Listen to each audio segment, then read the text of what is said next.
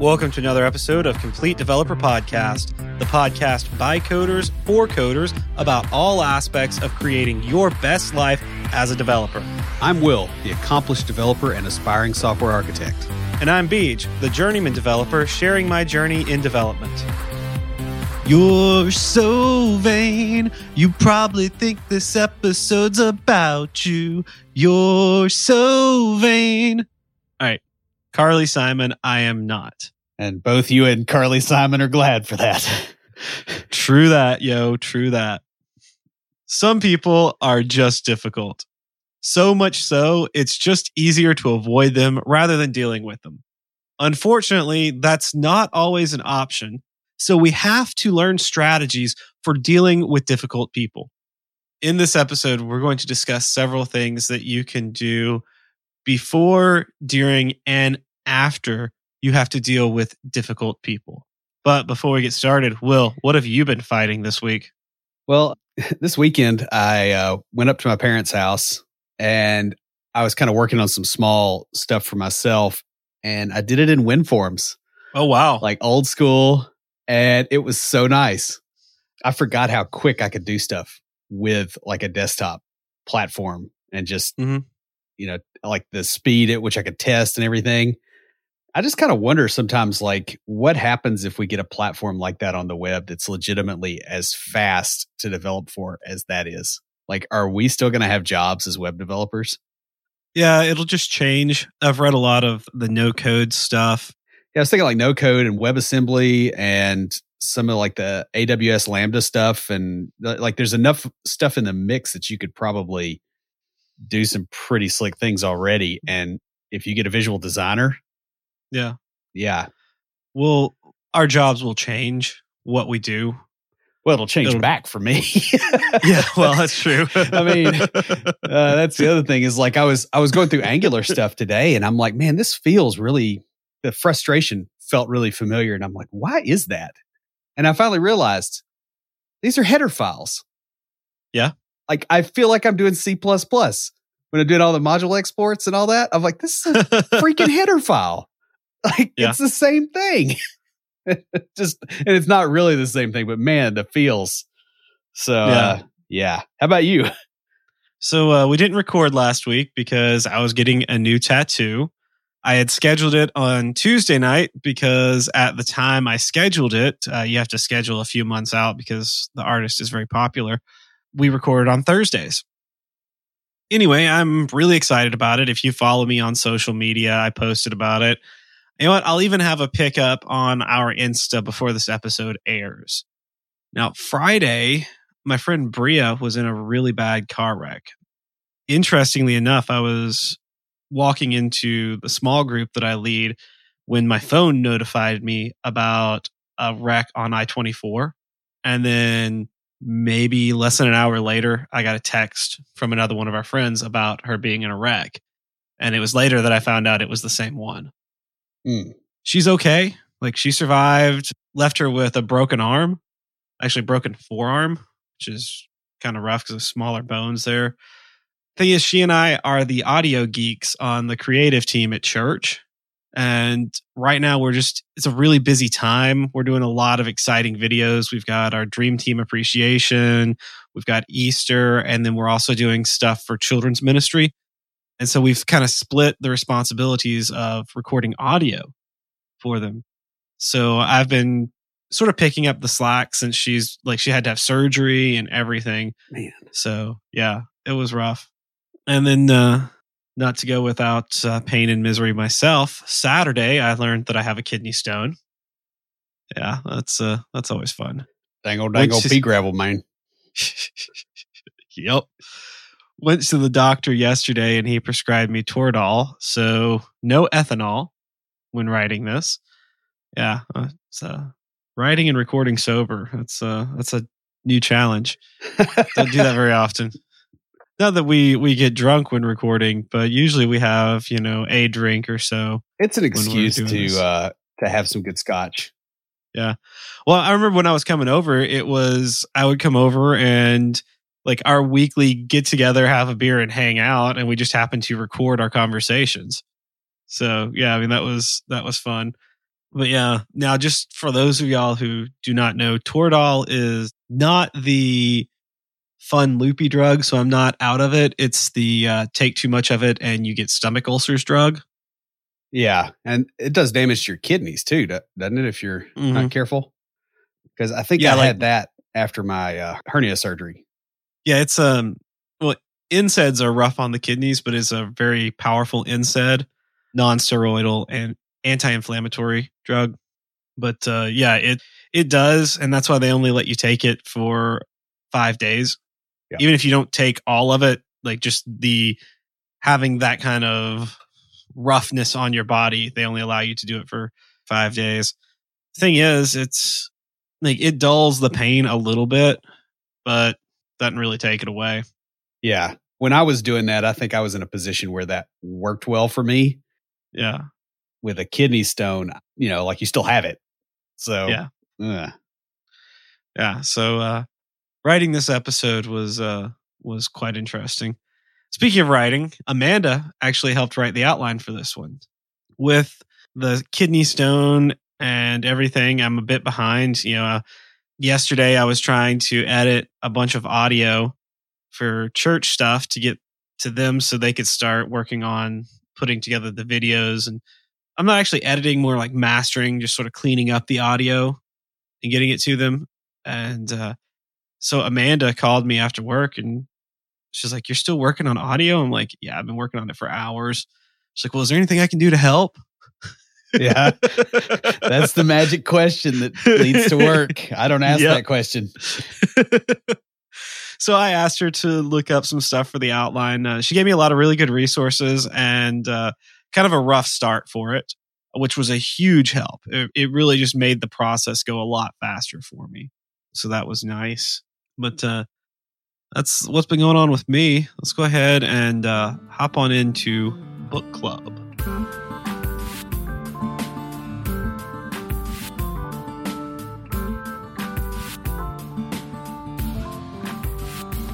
chapter nine of The Healthy Programmer Get Fit, Feel Better, and Keep Coding by Joe Kutner is called Thinking Outside the Cube.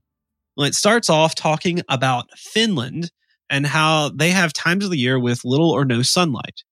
Kutner then goes into talking about vitamin D and how we get it from exposure to the sun.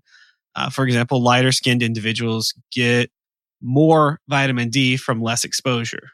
In the second section, he talks about the benefits of vitamin D, and these include improved immune functions, elevated mood, lower blood pressure, and decreased risk of a lot of different diseases, including kidney disease. He also points out that you should learn about your family medical history. Next, he discusses boosting your immune system, where he details several steps that most of us aren't doing, including getting enough sleep, drinking enough water, taking probiotics or something with probiotics in it for good bacteria, and getting vitamin D. In the following section, he discusses the common cold, specifically how cleanliness helps to prevent it. Then in the final section, he talks about spending time in nature and suggests taking an outdoor vacation.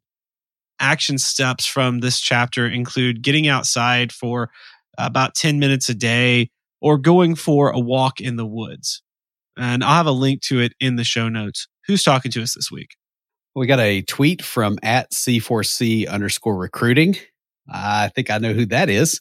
Mm-hmm. Uh, saying, thanks to Complete Dev Pod, I'm playing B ball with at uh, CJ Bow, CJ Bow on Sunday at Indoor Hoops, hashtag UES. That is so cool. Yeah, that's Zach yeah, um, who we had on the show before. It's really great. People meeting up, making friends, and being active because of the show. Why don't both of y'all send us an email to waterbottle at completedeveloperpodcast.com because we've got a water bottle for each of you. Guys, if you'd like your very own complete developer water bottle, leave us a review in iTunes or comment on the website or any of our social media. We post all our episodes to Facebook, Twitter, and LinkedIn. We're also on Instagram and Tumblr check out Instagram for uh, images of my new tattoo. Or you can join the conversation anytime via Slack by going to slack.completedevelopernetwork.com. Your advertisement could be here. You know, that never gets old. Well, if you like the show and would like to advertise on here, send us an email to adverts at completedeveloperpodcast.com. We have short term, long term, and other sponsorship opportunities. Reach out to us and let us help you reach the people who you are serving. We've all had that coworker, the curmudgeon. Nothing is ever right. It's always terrible. They may work hard and get things done, but their constant complaining means no one wants to work with them. A lot of times, this is a symptom of a deeper problem, but that doesn't make it any easier to deal with this person. Sometimes that curmudgeon is you. And uh, we're not going to talk about that. That's a topic for another episode. No matter the reason for them being difficult, if you can effectively work with people who others refuse to even acknowledge, then you will make an impression with the higher ups. You'll find difficult people just about everywhere you work.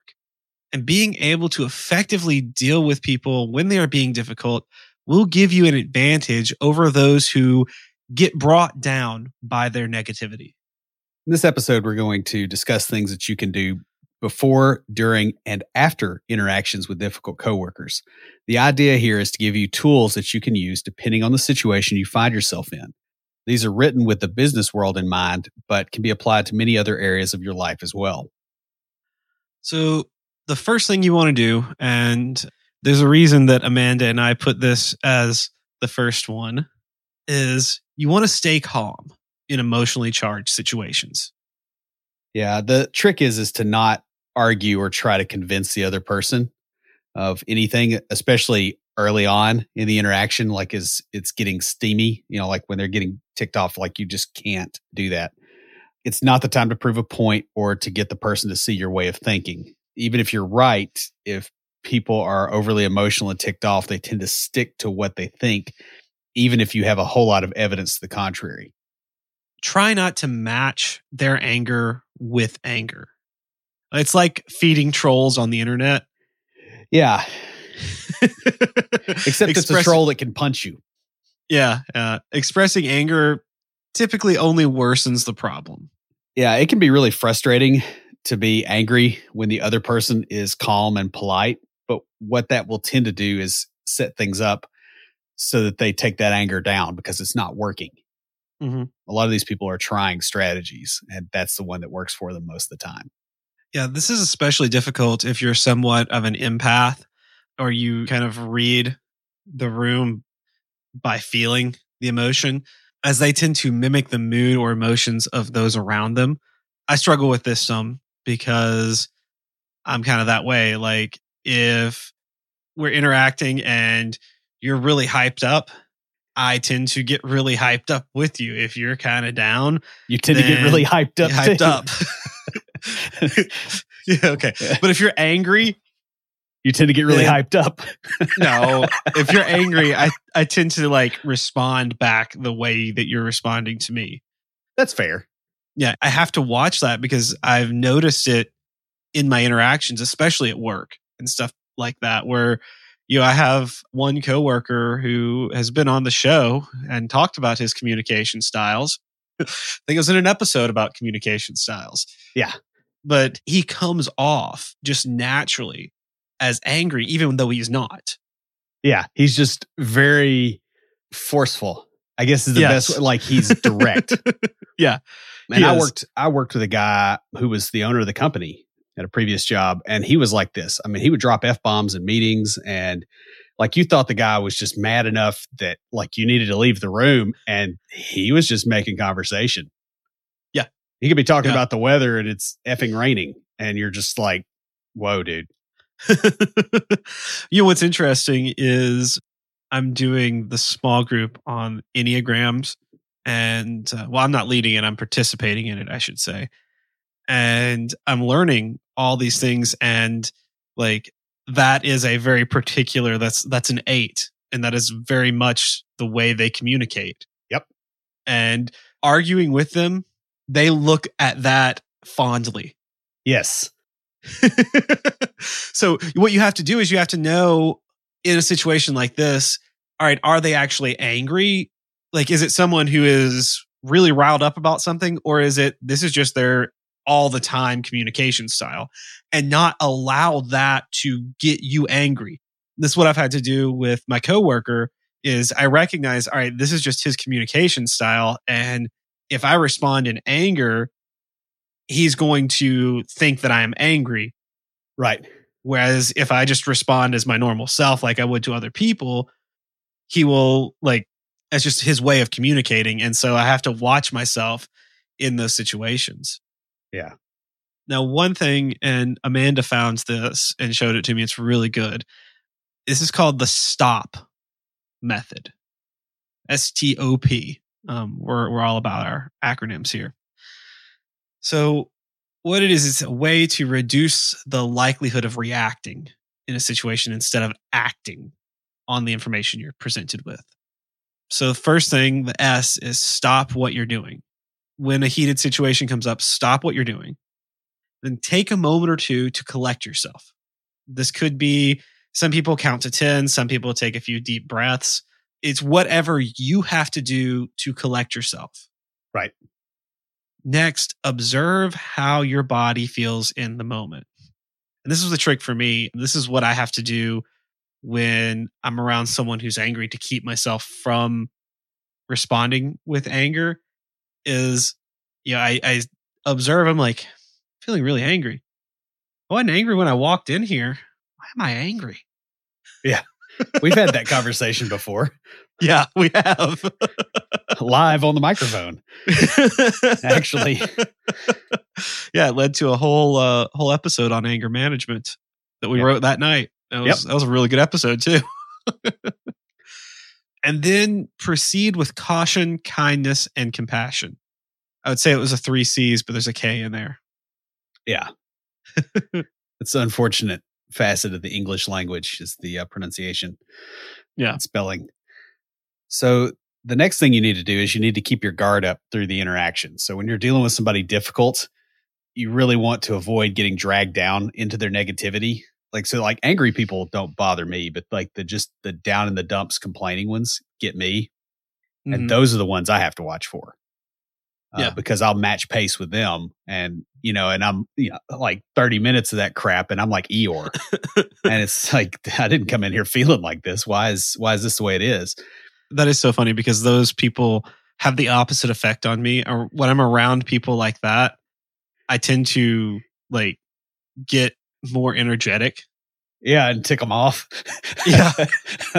well, I mean, you remember our friend Jason? Yeah. He was like that a lot and that was one of the reasons he liked hanging out with me. And he told me this um, before he passed away. He was like, you know, one of the things I love about hanging out with you is like, like no matter how bad of a mood I'm in, you're always in a great mood. You tend to get like in a better mood. Yeah, like I don't know why that is. It's a weird reaction that I have to that, but like people like that tend to make me just like go the opposite direction. It's funny. I mean, but a lot of people like that would really, really like their negativity and they wallow mm-hmm. in it they're unhappy there, but they're happy being unhappy there. Yeah. And they can drag you down a lot easier than you can pick them up. Yes, that's very true. And you know, we all know people who are like this.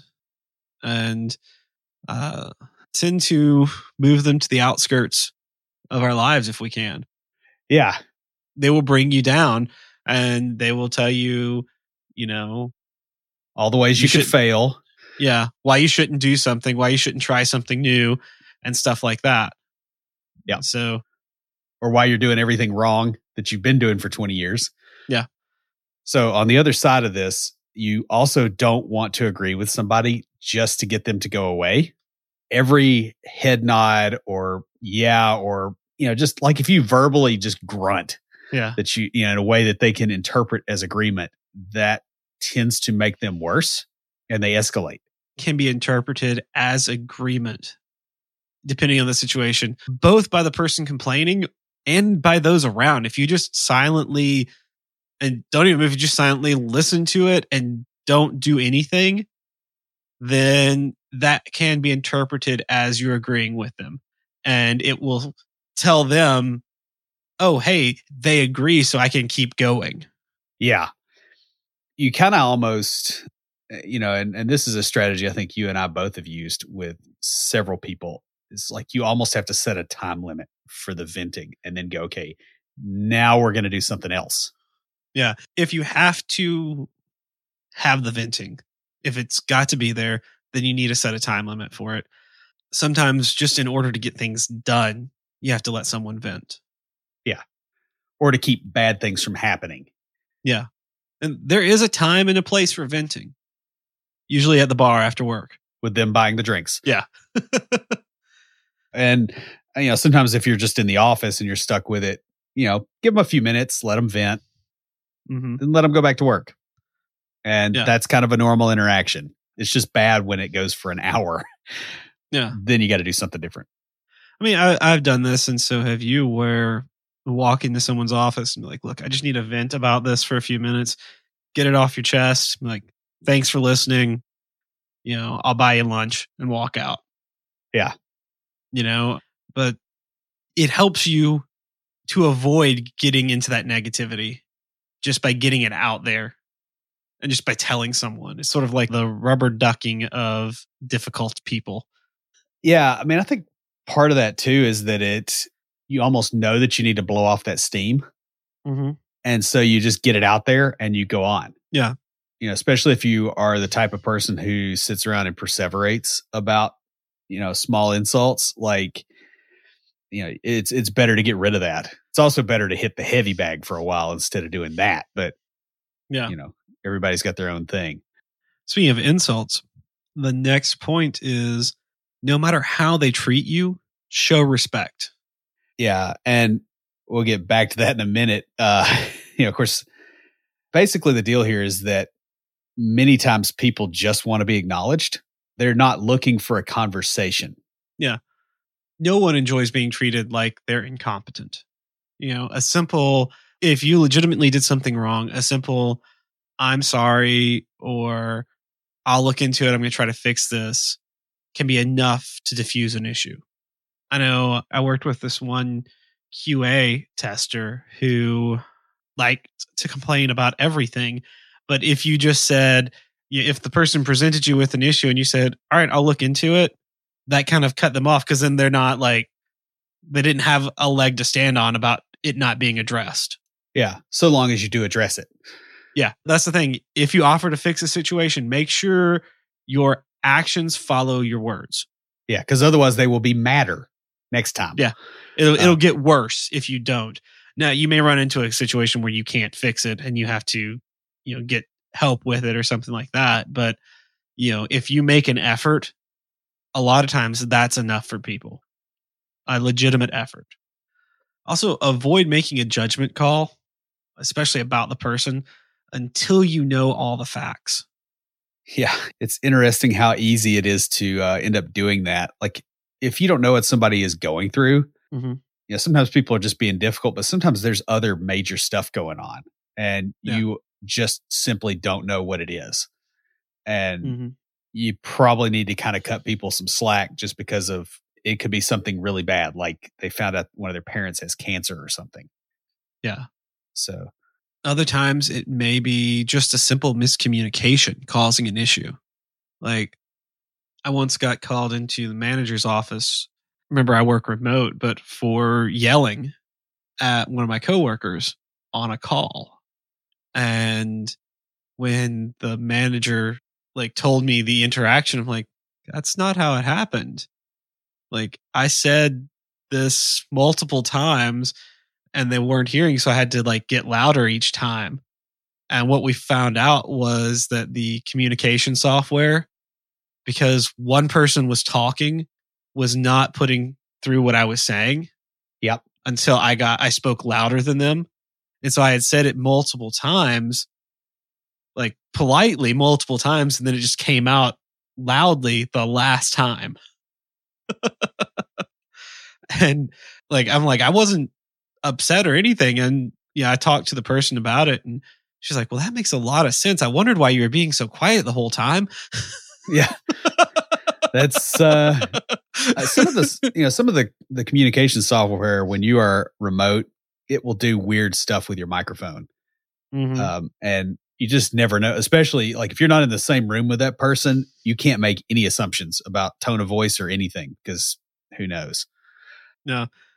One other thing you want to make sure and not do is tell people to calm down because it tends to have the opposite effect, especially if you yell it at them. yes. In German, you know. well, so I had a martial arts instructor who was learning Tai Chi, and uh, she would yell, I think it was shung, which was the word for relax. but like when she was trying to get me to like to not be as stiff and to relax in emotion, she'd get right up in my face and just yell it at me because it would make me giggle. Yeah, I was going to say, I know exactly what that would do. Because it was so just ridiculous to just get up in someone's face and yell relax at them. but for the most part, telling someone to calm down when they're upset. And that, that's the thing. I wasn't upset. I was trying to do, you know, I was trying to be calm. It's going to irritate them and cause even more difficult behavior. Yeah, and I'll, I'll also add to that that a lot of times the more difficult behavior is that they do calm down in appearance, and then they go do passive aggressive crap behind your back. Yeah, that's true. You want to deflate their irritability by asking them about what is making them upset. Right, like get them to rephrase it. Mm-hmm. Yeah. Sometimes just by having them reword or re-say what is bothering them, that will calm them down because one, you're acknowledging it, what we talked about earlier, but also it makes them stop and think about it a little bit more. Yeah, they kind of they almost have to rubber duck. Yeah. Their expression of what's wrong in a way that makes them go back over it. So yeah, that's very valuable. You know, and when you have politely expressed your opinion to the point where people know where you're coming from, that's also a good way to make sure that you're not the jerk. Yeah. Because you could be. But when you let people know what your intentions are behind what you're doing and they understand the why, they're more willing to accept it. Even if they maybe even still continue to disagree with you, it may just like take the tone down to the point where y'all can go on. It brings it from an argument down to a conversation. Yeah. You know, or, or, or a debate. Yeah. Or I would almost say a lot of times it brings it down from an argument to a diversity of opinion. Yeah. I mean, it allows the other person a chance to empathize with your perspective and opens up that line of communication. Yeah, and I'll, I'll say another thing it does is it also lets them save uh, save face a little bit. Yes, that's very so, true. You know, so they didn't lose an argument; they were convinced of a better solution. You know, being convinced of a better solution makes you look like a person who is valuable enough to need convincing. Yeah, it's true. On that, the next thing to do is understand the person's intentions. Rarely are people difficult for the sake of being difficult. I say rarely because sometimes Will is. yeah, it's all me, man. well, the way you were looking at me, I had to call you out on that. Yeah, one. I know. Well, the thing is, is there's usually an underlying reason for behavior, right? Behavior, there is no abiogenesis of behavior, right? Like it came from somewhere. Yeah. And it came from a set of experiences or a situation. And a lot of times you just can't see what the triggers are. You can't identify what's going on. And so it looks like it came out of nowhere, but it didn't. You need to actually listen to what the other person is saying it's real easy to tune people out, especially when they are griping about the same thing for the hundredth time in a row. But like a toddler throwing a temper tantrum, they tend to get louder or more forceful if they think no one is paying attention to them. Yeah. And I've also seen this dynamic develop too, where they get louder and angrier almost as a means of giving themselves permission to do something more obnoxious. Yes. Yeah. It's like they're not paying attention to me. They're not listening to me. So I'm going to do this. Yeah. Instead, use active listening skills to not only hear what they're saying, but to acknowledge them. And that's like kind of a key thing through a lot of this is one of the best ways to deal with difficult people is acknowledge that they're going through something. You know, I know a lot of times when I've been difficult, someone just saying, "Hey man, that that does sound really rough," or you know, just acknowledging that is enough to make me go, "All right, I don't feel alone in this." Yeah, I know how you really like your calculator app.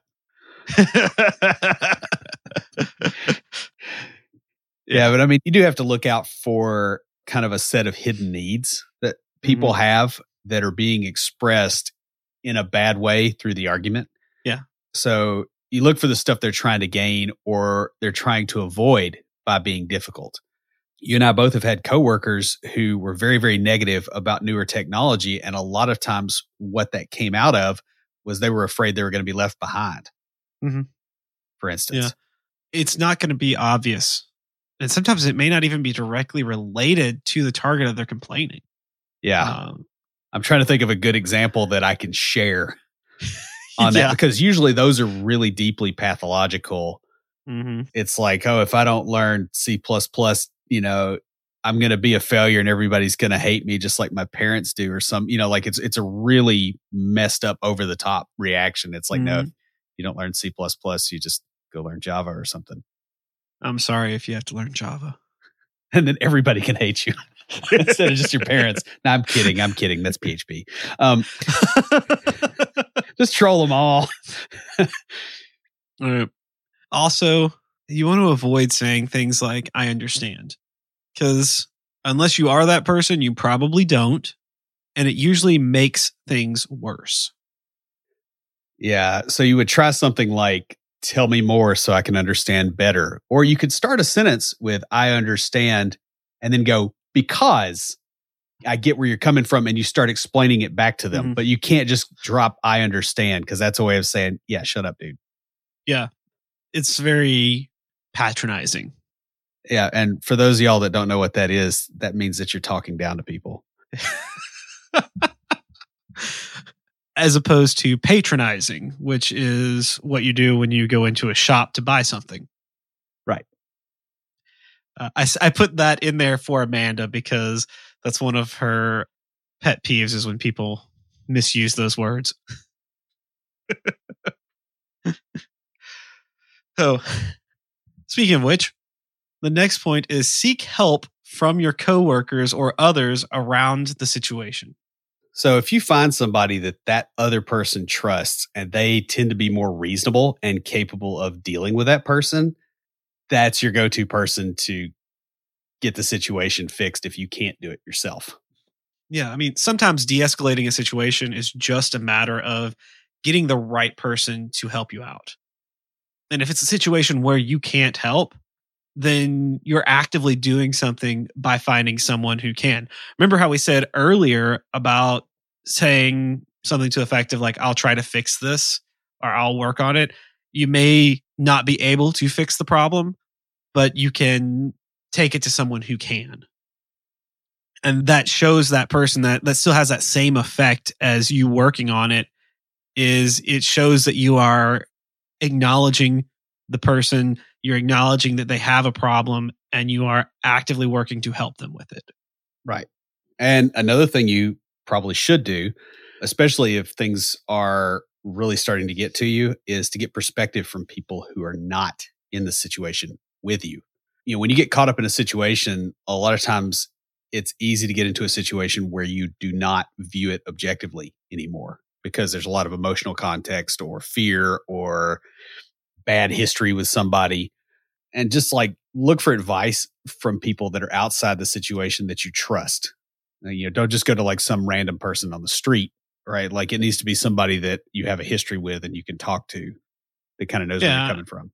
And maybe someone that knows a little bit about maybe not the specifics of the situation, but I mean, I'm not going to go sit and talk to bartender about an issue I'm having with the you know dot .NET Core, right? Because they'll just look at me like, "All right, what do you want to drink?" But yeah. I will talk to Will about it. I mean, actually, Will and I use each other for this all the time. Like, there have been plenty of times where we have written very long Hangouts messages to the other person about something going on and ended with, What do you think? Am I off on this? Yeah. well, it's really good to have that kind of sounding board because otherwise you don't have a sounding board that's outside the situation. And that's a lot worse. Um, yeah. And, you know, speaking of sounding boards, after the interaction, it's a really good idea to also debrief with a trusted coworker or trusted person that's near the situation.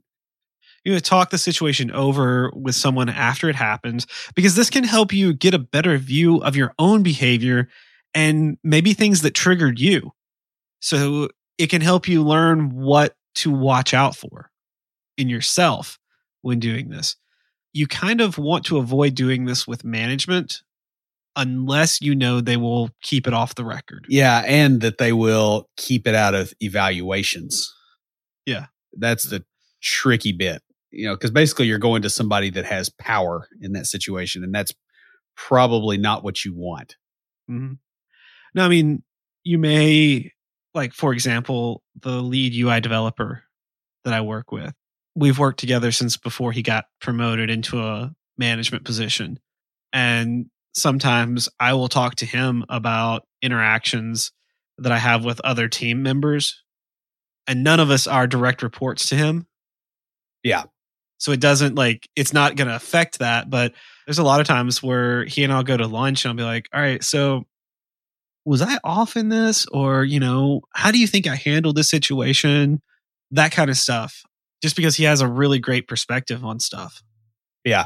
It's who I'm thinking of. I, I get that because I yeah. periodically bounce ideas off of him too. yeah.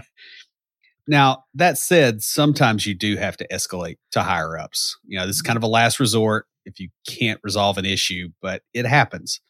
Sometimes the only change that can happen is from the top down. However, if you do this too often, it looks bad on you. It looks like you can't handle yourself. You can't handle working with other people. It makes you look like the problem if you're constantly doing this. Yeah, and you have and, to be really careful with the politics too on that. Yeah. You know, I've seen people go to management about, you know, the manager's little pet. You know, somebody that management hired 20 years ago and they're still there and you know they're incompetent and you go to management about the way that they act and it all blows back on you because yeah. the manager is the one that put them there and kept them there. So the manager's the problem. Another thing you're going to want to do uh, when you have these interactions is you really have to watch body language, including your own. So you've got to avoid acting defensively or even giving the impression that you're on the defense. So you don't want to be backing up. You don't want to be, you know, crossing your arms and making yourself look small. You just want to look relaxed because otherwise, if they are being aggressive, that emboldens a lot of them.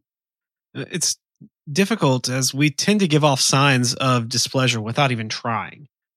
And you're going to want to defend yourself and your perspective. And that's okay. It's perfectly fine to have that desire. The trick is how you present yourself to the other person can influence the way they interact with you. So if you present yourself as open to like just open and willing to discuss and listen to their side of it, no matter how forceful, how angry they're being, it's going to calm them down because they're going to see someone who is, oh, they're they're willing to listen, even if you disagree with them. But if you put up, you know, defenses and like put a wall up basically and present yourself as nope, nope, nope, they're going to try to tear that wall down. And you also have to look for their body language. Like look and see if they look like they're getting defensive, if they're kind of scrunching in and all that. If you see those kind of signs when they're talking, that's a tell. Uh, that's a tell for how they're going to feel and how they're going to react. Uh, in that case, they will often get a lot more aggressive on the topics that they are least sure of, not mm-hmm. that they are most sure of. Yeah. I mean, and honestly, this just as an aside, this scales up. If you look at US politics right now, the things that people are the most angry and vehement about are the things that they're least sure about. mm-hmm. where the mm-hmm. data is more fuzzy and more just uh, we're not sure. What you want to do is use this information. Like this is data that you're collecting and use the information to help you determine where the real issue lies. Because I'll tell you, if you can take a difficult person, work with them, figure out what the real issue underneath their anger, underneath their curmudgeonliness. Is that a word? It is now.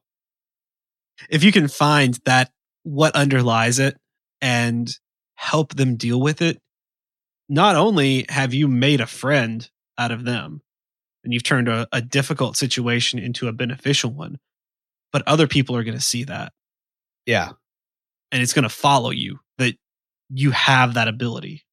Well, and you'll also be the person that they go to and they can't deal with that person. Um, yeah. Which can help a lot.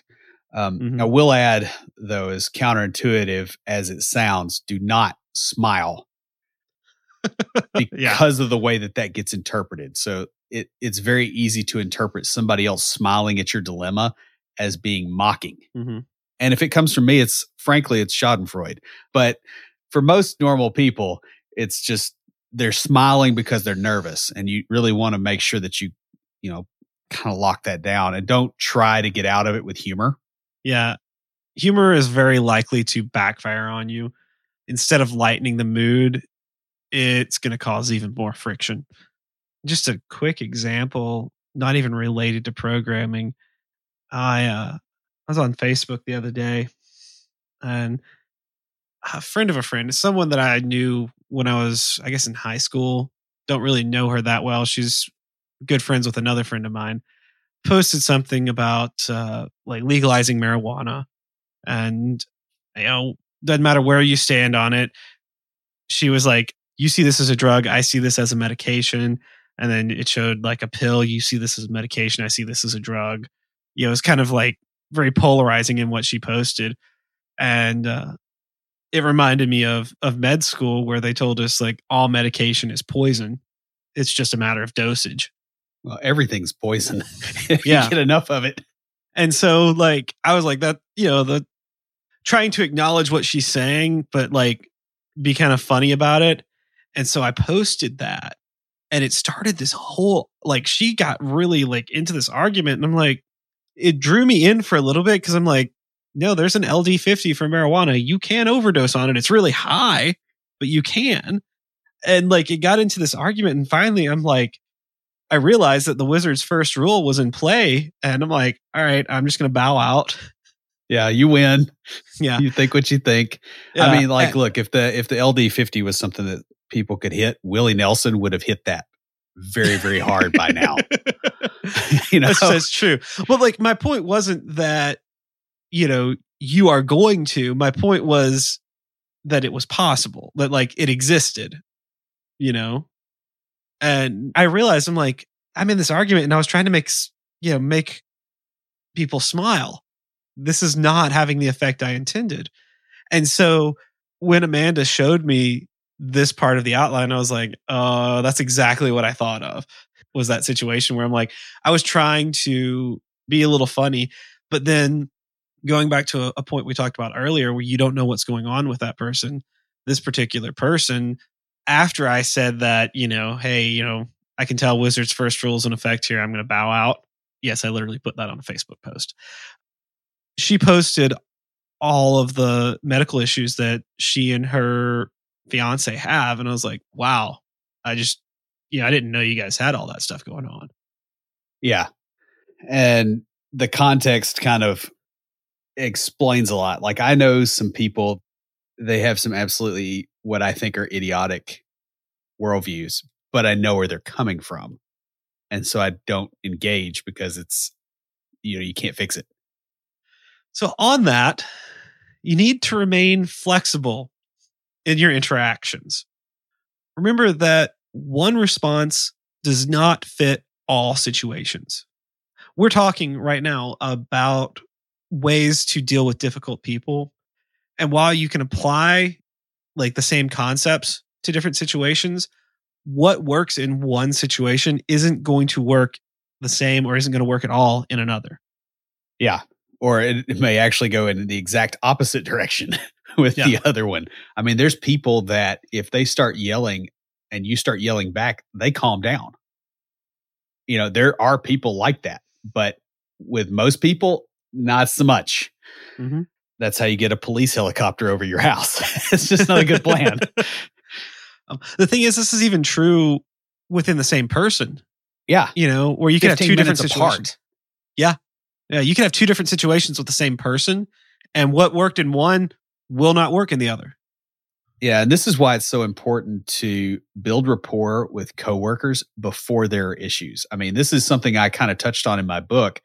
When you know, when you do a remote position, is you have to maintain that because by the time there's a problem, you're out of the office and the problem is in the office. And so you've you've got to build that up beforehand. Otherwise, you're going to get burned extremely bad. This might mean something as simple as joining the team for lunch a few times a week, having you know, just normal conversations about non-work stuff might mean that when you're up there, you go talk to people and you hang out with them instead of work and then go back to your hotel room. Yeah. Or if you're fully remote and almost never go into the head office or, uh, or meet with other people, just before or after your calls, just talking about stuff. I know I see most of my coworkers one day a week, but still, when we hop on a call every Monday, you know, we usually get there about five minutes early.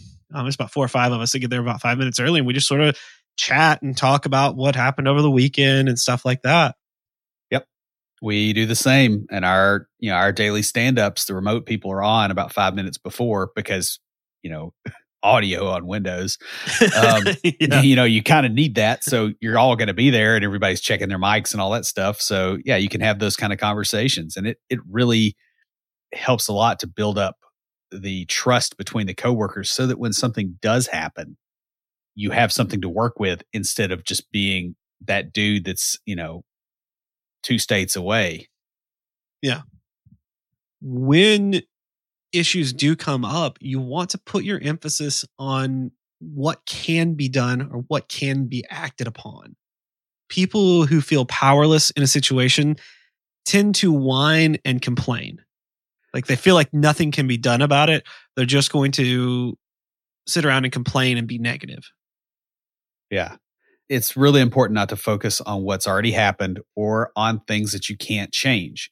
And again, it's, I, I, I swear that office politics are just like a microcosm of every other kind of politics because there will always be some issue that happened last year that everybody's mad about.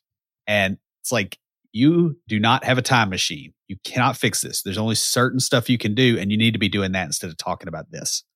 Mm-hmm. You need to go into interactions, especially if it's a potential argument or if it becomes an argument, but go into it with a solutions mindset. Be thinking about, all right, let's first thing is figuring out what the real problem is. Once you determine that, start looking at what can we do about it. Right. And one of the things that that's going to do is that's going to take those people who feel powerless and who just who like enjoy that negativity and it's going to like pull the rug out from under their feet because they're not going to have anything to stand on when you're like, all right, well, let's do something about it. Yeah. Because if all they want to do is complain, then they're like, I am doing something, I'm complaining. Yeah. Well, you could just go somewhere else too. I mean, yeah. you know, like at the end of the mm-hmm. day, there you are. Yeah, but the trick is is like focusing on the facts, not the extremes, not emotions. Only the Sith deal in absolutes. And only the Jedi deal in self contradicting statements. So there we go. I heard that line and I'm like, but wait a minute. is Are you absolute. trying to tell me something? no. you want to avoid using terms like never or always. It just people who have that negativity, that whining, complaining attitude are going to be like, well, nothing ever gets done about this, or it's always been this way, or Will's always late to the meetings, which is really never true. But you know, see there, I used to. yeah, no, what you want to do is restate these extremes in factual statements that still acknowledge the person's emotional state. So someone says Will's always late to meetings. We're like, you know, I understand you're frustrated that that he's late, but Monday, Tuesday, and Wednesday he was on time. Thursday and Friday he was late. Yeah, if, um, if Will's late to a meeting, Will's not coming because Outlook got closed somehow, and he doesn't know. yeah, that's what that is. um, I'm just using the example from the uh, yeah the website where I where I was um, reading about this and was like, you know, no that that's a good one where it's just like you know acknowledge, yeah, hey, I can see you're frustrated. They showed up on time to these other ones, like you know, restate it with factual statements and say, yeah, they are late. They they're late to this when They were late yesterday. Yeah, I can see where you see where it appears like they're always late. Yeah, but they're only um, late to your meetings because you're a horrible person. No, don't probably don't that. need to follow it up with that. No, no, no. What you do need to do is protect yourself in stressful situations by setting boundaries. Yeah, you have the right to tell somebody, please do not talk to me that way. Or just flat out tell them, do not talk to me that way. Confrontations can get emotionally charged and sometimes involve yelling and swearing and throwing objects like erasers. Hey, that wasn't a confrontation. You just wrote a memory leak on the board. I don't like memory leaks. Um, it's completely throwing acceptable. stuff at me is a sign of affection. So, no, it's it's a sign of you having a big old head, me having an eraser in my hand. It's it's not complicated. uh, you know, it it is completely acceptable to tell someone that they're being rude or disrespectful. You can do this and still be respectful yourself. A lot of times can be that the other person doesn't really it doesn't click for them how obnoxious they're being until they're told. Yeah. And it may just be like we were talking earlier, it may be their communication style. Yeah. Where, or if you know, they're you know, they weren't raised in the same way you were, right? Yeah. Like even just, you know, moving up here to Nashville from 70 miles away, the way people communicate here versus back home, it's worlds different. Yeah. And people are a lot more blunt here. Mm-hmm. You want to emphasize space and keep physical distance between you and the other person.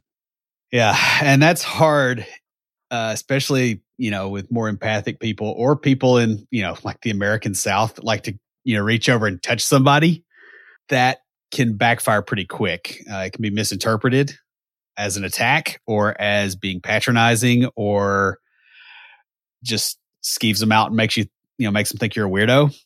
You have to watch it because different cultures have different ideas of personal space. Yeah. I uh, I one time watched a uh, guy from Saudi Arabia have a discussion with a guy from Arkansas. right. And so, like, you know, people, you know, from the South, we tend to have like a large personal bubble, right? Because there's a lot of room down here mm-hmm. and it's hot and, you know, humid. So people kind of smell bad. And like the Saudi thing is they tend to get in, cl- they're close talkers. And so he was backing this guy all over the room and he wasn't trying to. It's just like that was the interaction of the those two people. And it was very, very funny. I tried to make sure they kept talking as long as possible because I found it amusing. But yeah. Back to Will's Schadenfreude. Yeah. Like, I, you know, I, I mean, I can spell that word without a dictionary. So I feel that emotion a lot. so sometimes you just have to walk away from a situation. If you feel yourself being dragged down and losing the ability to remain objective, then step away from the situation. And as a corollary to this, allow the other person to do that too. Yes, very much so. I mean, this may be your best defense early on, especially when you're becoming more self aware and are learning to be objective. You can recognize, hey, I'm being dragged down. I'm just going to step out of this. That's what I did with that Facebook argument. I'm like, uh, I was trying to make people smile, and I've gotten into an argument where we're like pulling up statistics and stuff. I'm like, this is ridiculous. No, yeah. I'm just going to walk away. Like, you're good. Yeah, nobody has time for statistics anyway. That's why there's statistics instead of anecdotes. Yeah. Um, yeah, when you step away, you can even tell the other person that you need to think about it or you want to do some more research on the topic to better understand what they're saying. Like if you acknowledge them and go, Hey, I need to really look into this, um, that validates them. And a lot of times they'll come back to you and they'll be more calm and you'll be more calm and you'll both be more informed because they'll go look mm-hmm. stuff up too. Yeah. I've done this at work quite a lot where we'll be talking about, you know, something uh, like a disagreement on a language or something will come up or or how like the best practice for something. And i'm like you know what? I'm not sure about that. Let me go let me go look it up and just step away. But you got to follow it up because you got to look it up because the person's going to come back to you and be like all right you ready to talk about it now? Uh-huh. Yeah and it's just it's good for both sides to be able to step away from stuff like that and finally, don't take it personally. It likely has nothing to do with you. Going back to uh, the intro, though it may feel like the person is directly attacking you, you have to keep in mind that their issue is generally about them and they're kind of seeing the world through their own filters. Yeah. And, you know, when you take stuff personally that another person is saying or doing, you're actually giving them power. Yeah that you probably don't want to give them. It's like, okay, there's somebody out here having this experience right now. It's not me, I'm not in it. The phrase that one of my coworkers accused me of saying, which I didn't say, but I'm co opting now to say in the future, not my pasture, not my cow crap. I can see you saying that. I can too. And I'm like, I'm surprised I didn't, but that didn't come from me. well, it does now. It will from now on well, it came from a cow, but yeah, there you go. also, don't let yourself fall into reactivity and defensiveness. You want to act on what is said or done, not react to it. Right. So you want to think things out and plan them out and try to figure out is this going to have downstream effects that are going to cause me problems versus, oh, I just overreacted because this guy got in my face. Yeah, you don't want to be quick and rash. You want to be take the time to think that out. And this is really difficult because our instinct is to react when someone attacks us. Yeah, I mean, we've got years and years of evolutionary history on that, right? Like mm-hmm. for most of our natural history, like you had to or you didn't make it. Yeah. Also, practice actively being defenseless. This doesn't mean that you are passive or easily stepped on, and you still maintain your own opinion and your perspective. It's a choice to not be an adversary to the other person's negativity. Right. I mean, the idea here is to kind of drop the ego or set it aside so that you don't feel the need to argue with the other person. Um, one of the most annoying personalities you'll run into in most offices with software developers, with more than two or three software developers, is the guy that you look at and you're like, this dude got validation from a teacher in high school because he had the right answer to something and he never let that go. And he yeah. has to argue with everybody to show he's right. And most of the time it's on stuff that doesn't matter. By allowing them to get it all out without resistance, their defenses will be deflated and they may even rubber duck the issue that they're upset about. Yeah.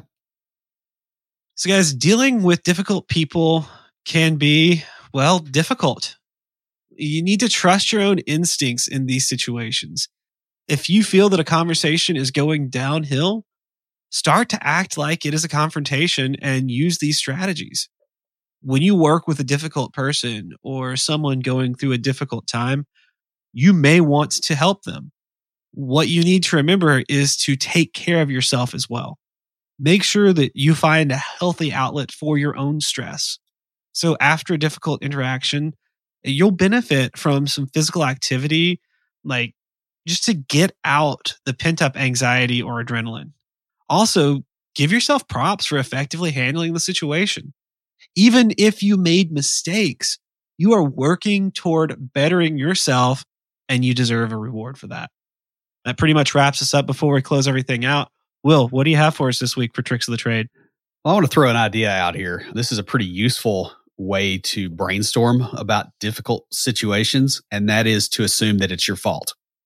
And I don't mean, oh, you know, woe is me. I screwed up everything. It's all my fault. But look at the situation and try to find, try to follow the kind of tree of causality back to something that you controlled. Was that decision a good decision or not? If you can look at things that way, you will make better decisions in the future. Like it's not going to get you out of the problem that you're in right now, but next time it may mean that you just completely avoid being in that situation altogether. So if you use this as a brainstorming activity for how you can make better decisions, you'll make better decisions and they'll be backed up with your own personal anecdata about why the other decision is not something you want. Just try that out a little bit see what that does for you. That's all I got. If you have a question or comment, please email us at neckbeards at completedeveloperpodcast.com. Our theme music is an excerpt from Stand By for Titanfall by Pure Bells, available on SoundCloud and licensed through Creative Commons. The intro music for IoTs is Hillbilly Hip Hop by Jason Belcher. For references, show notes, and to sign up for weekly emails with extra tips and insights, be sure to check out the website at CompleteDeveloperPodcast.com. You can also follow us on Twitter at CompleteDevPod and like our page on Facebook to keep up with news about the show. Catch us each week as we broadcast live, talking about what's going on in the tech world and answering listener questions. Learn more about all of our shows and groups by going to CompleteDeveloperNetwork.com, where you'll find links to Junior Developer Toolbox, Developer Launchpad, and our other communities. Thanks for listening. See you next time.